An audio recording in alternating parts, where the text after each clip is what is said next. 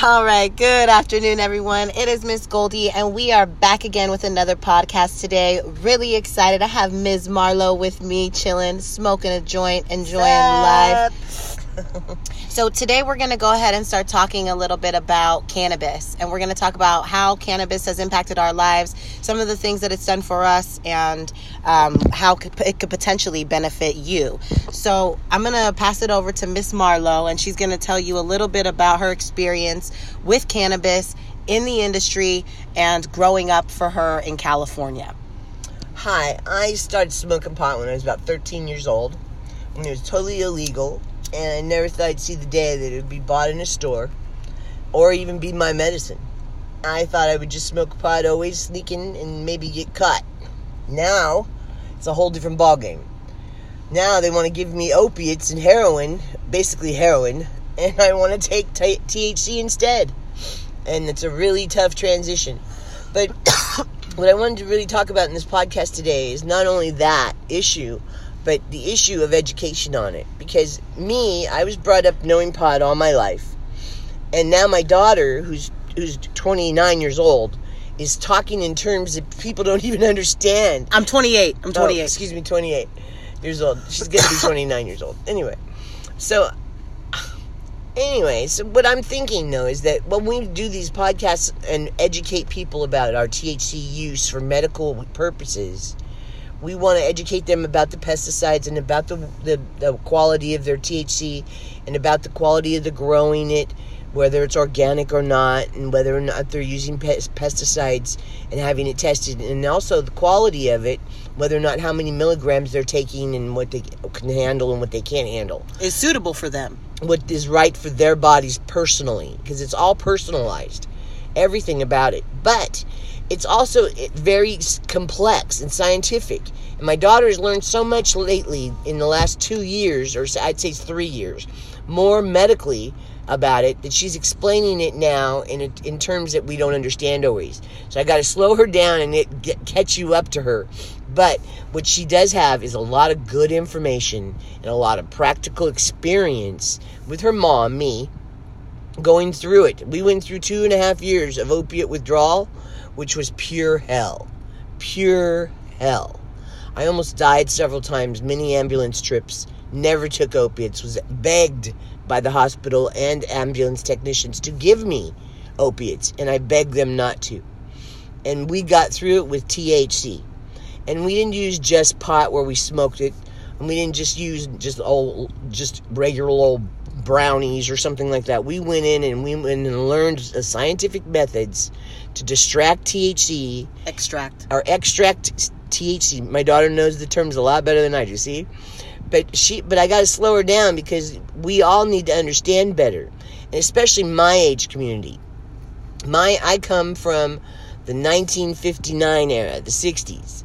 So I'm a baby boomer. And you know how many of those there are? Lots of us. Yeah, quite. And us baby boomers are in high demand of this THC method because we are sick and tired of being given heroin and then being called heroin addicts and given methadone and being called dope fiends because we are not dope fiends. What we are is people that are getting elderly, living longer. The life expectancy of a human being today is 75 to 100 years old. It used to be 45 to 60. So we're living longer. We need your help. We need everyone to gather together like a village, and we need to all combine our efforts to push forward the healthy way of living so we have quality of elderly life. And our babies that have epilepsy, our children that need help don't need 42 medications and turn them into zombies. What we need to do is give them THC and CBD. So right. they their side effects are happy, sleepy, and hungry. Right. Are vital needs in life. Right. Talk some more, Samantha. Tell us some more what you, have learned. Yeah, so I was just going to interject um, a little bit right now. So going back, um, let's let's tell the audience how many prescriptions were you on when we started this journey? 17, my dear. So you're on 17 prescription medications, including very strong Xanax, opiates, Ambien, you name it, somas, not just your blood pressure meds, not just your ulcer meds. We're talking about strong, zombifying medications. Narcotics. We're talking about narcotics and, opiate specifics. And benzoids. And benzo. Okay. So, with that being said, my mother was on 17 medications. Um, due to other health concerns and uh, a few things that had occurred in her older age uh, where she had fallen and, and hurt herself. When she was put on a medication um, by the doctors, it was for temporary relief. Um, this was a, I believe, a Norco or a Valium at the time. And she was taking Percocet. Percocet. Okay, we were on Percocet. And this was a couple years ago. So excuse me with my memory because you know I do smoke a lot of weed. However, so we were on um, a, a, very heavy narcotic and we were on that narcotic just to get her through the pain, thre- uh, her pain threshold um, so she could heal and her body can recover. So after about a month of her using this medication, um, her body was so worn down and actually could not function or operate without the um, with the without the opiates or the narcotic. And whether that was Percocet or whether that was Valium or whether that was Norco, Norco um, at the end of the day, it was a a narcotic and, and a necessity for her health and well being. So she was on um, these prescription drugs for about six months. Uh, six months came through, and her behaviors were changing drastically. I was slowly watching my mother die. Um, I then brought it to her and my father's attention that it was time for us to begin to wean off of the pain medication and uh, slowly get back to a healthy way of life when we addressed these issues through the doctor um, that was prescribing her the medication, and we were on board as a family to get through this, um, her doctor was not receptive to taking her off of the opiates. He had set, stated very clearly that she was a, um, a patient of chronic pain, and her levels of pain would not withstand without some kind of narcotic, opiate, or chemical um, to interact with the different molecular structure in her body to trick her body into thinking that she did not have that pain anymore. So, pretty much, he was telling me that she had to remain on opiates in order to maintain the quality of life that I was getting, which was out of a one to 10, maybe a seven to going towards a five. I had a herniated disc. So, with this chronic pain, she had a herniated disc, three broken ribs, three broken ribs, and arthritis in her hips, and a broken foot, and uh, a broken foot. So falling downstairs, she had fallen down the stairs, and the um, the injuries were were pretty severe. So, with all this being said, we were her body was healing. However, her mind was beginning to drift away. We addressed the issue with her doctor, her, her current physician, who was prescribing all of this medication. And he stated that she, he would not allow her to come off of any medication, uh, especially her opiates, and that it would be detrimental to her health. And if we needed to go to pain management, we were going to be sent to a methadone clinic. So, specialized pain management is methadone clinics. Heroin. And I'm sure that you guys know a little bit about what methadone is, and if not, it is within the opiate family, and it is a uh, replacement for heroin. replacement for heroin. So that was not an option for us, mind you. I'm 28 years old and I have a five year old son. I'm a single mother and I'm trying to figure out how to not only live my life, but now provide a better quality of life for my mother and my parents. Um, opiates was, or I'm sorry, heroin, methadone was not an option for us, and especially opiates was slowly taking my mother away from me. Um, so then I began to do some research. And we fired our doctor. So, as all the information started to pile in, um, I learned about a very special extracted version of cannabis, which is called Rick Simpson oil. Rick, RSO. RSO, other known as other known as RSO. Rick Simpson oil is an extracted version of cannabis um, used with alcohol and heat. Um, and it's very simple. You can actually learn about it all throughout YouTube and all online. And I found where I could purchase some Rick Simpson oil here in the Bay Area in Oakland, California. So I ended up going over to a really good friend of mine, Taryn, and he sent me to Harborside. Harborside carried a RSO, which they actually do not carry anymore. Um, and they only had a limited supply of it. It came in three gram syringes of this RSO that could, that was approximately 200, 2,500 milligrams of THC. And what I was going to do with that was put that in small, very small doses of RSO and then replace it with or with her opiates. So we got the RSO, we went to Harborside, we got to we got the RSO, we came home and we had all these different methods on how to try this RSO. Some people told me to put it in chocolate chips and freeze it. That doesn't work by the way. Don't try that. Other people told me to just squeeze it in her mouth and measure it by uh, the syringe. That only worked for a certain amount of time and emergency situations because she was not getting a consistent dose every time. So it was very difficult for us to take her off of the opiates because she could die, in addition to putting her on this new dose of high THC. And my mom, she had smoked weed before, and you know, she kind of came from the hippie area era where it was like, yes, yeah, smoke weed, peace, love, and I'm sure you know she's done a few things as far as acid and all that kind of stuff goes. However, this is a new, different, completely isolated type of extraction method where the THC content is so high that her body I, I wasn't sure how her body could react. And I've never heard of anybody overdosing from THC. However, um, I wanted to be very, very careful. So we started off very slow. I gave her the size of a rice grain um, amount, dosage of RSO. And within that first day, I noticed some changes in her behavior. She was still on her opiates, and we were getting the THC in her system.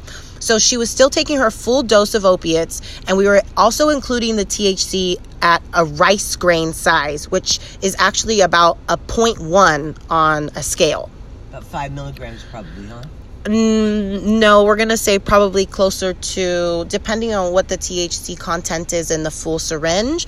But I'm gonna say it was closer to about a hundred, about a hundred milli. No, no, no. I'm sorry, about eighty about 80 milligrams for your first time was taking about 80 milligrams. Um, so then we go in and we give her 80 milligrams of THC. I could immediately notice a difference. Then we figured we needed to change physicians immediately. So we went, we did some research, we found one that would be close close to our, her residence and um, that sounded like he would be uh, a good fit for her. So we went in and he told him our situation immediately, and he was on board as, quickly as as I had anticipated and hoped for. Um, a complete opposite, a day and night experience from the last physician that was monitoring my mother and her health um, prior to this. So he was on board for withdrawing all of her opiate medication slowly as he monitored her in addition to increasing her THC um, and slowly replacing the opiates with THC therapy alone. Um, this was a very long and involved journey. I'm going to tell you it is it is not easy and it is completely worth it. However, we had a very very difficult time. So to kind of sum it up, we took 20 uh, uh, I'm sorry 0.25 milligrams off of each of her opiates over a period of a year and a half to get her off of the opiates. How many opiates exactly were you on? I believe seven, Uh, eight a day. eight a day. She was on eight a day, eight opiates a day. Got down to A- two a day. And we took her down over the course of a year and a half at with the doctors monitoring her at 0.2 milligrams of opiates being taken away and 100 milligrams being given of THC each each day. So, as you can imagine, this was extremely stressful and expensive for somebody or anybody to maintain. Um, so I had to find a way that I could get her medicine and find a way to make her medicine here at home or at a very close vicinity to where I had control of the quality of medication of cannabis that was going into her medication and The also safety of it. the dosage of the the quality of it not only from the chemicals the mold and the pesticides but from the quality of the dosing so i needed her to have a consistent amount of thc every day and how was i going to accomplish that it was a, a very a very big challenge and i still continue to do it till this day We're on the journey. so this has been part of our journey And you know what? It's an amazing journey. It's, it saved my life. so we ended up taking her off of all eight opiates and now she is only on THC therapy over this course of 2 years. The only medication prescription medication that she takes today is for her ulcer, for her blood pressure medication and for um a few muscle muscle tension release that are non-opiates um, for for her uh, for her relief. I've gotten off of Xanax. I've got enough of Ambien. I got enough of Soma. I've got enough of all the opiates, So all the dangerous drugs. so we're here to tell you that They're it, dangerous. that know that it it can happen that you can do it too and that we know we are opiate survivors and we're continuing to still go through and learn how to figure out the best route for her well her well-being and her You know, health Also, during this journey of not taking opiates, now that I've been off of opiates for this two years, it's been two years February. Okay, so we're it's brand new. But during this last year, I actually fell and broke my wrist while I so I wouldn't land on my herniated disc, and I went through a broken arm, which was very painful. With taking extra THC than I was taking it normal, and no opiates the whole time. Every doctor, all the emergency room staff, all the paramedics were all shocked. They co- told me they could not believe it. No one does it. And I did it. And a lot of people in the cannabis industry told my daughter I couldn't do it. I wouldn't be strong enough. It was too tough a battle. Don't believe them. You can do it. You are strong. You are made on this earth to be strong. And let me tell you, you are made on this earth to enjoy your life. And joy is in being healthy and feeling good. And marijuana, THC, and CBD are the answers to take getting you off of all that garbage they give you. So this this is also my podcast is 150% improv. We we say what we feel when we want, how we want, wherever we want. And, try to stay positive. and I'm I'm sure that I'm gonna come back and I'm gonna re-listen to this podcast. I'm gonna want to do another one that actually explains and breaks it all down into detail for you guys, so you guys can actually understand how we did it step by step. Um, but going over it just right now with her again, it, it's kind of like reliving the situation. So it's reopening wounds and Highly then and, and and then also healing them as we're discussing them and talking about them. So sorry if I wasn't making 150% sense to you guys, but I will come back and do a follow up episode and explain more detail exactly how we did it. Um, And I'm living proof. and um, how we have made it off of all opiates and used THC therapy um, to save my mother's life, and how actually my mother's life depends on cannabis every single day. That's what cannabis means to us. So that's what cannabis means to us, and I will do some follow up episodes with you guys soon. But thanks for tuning in, and we love you. One love. One love.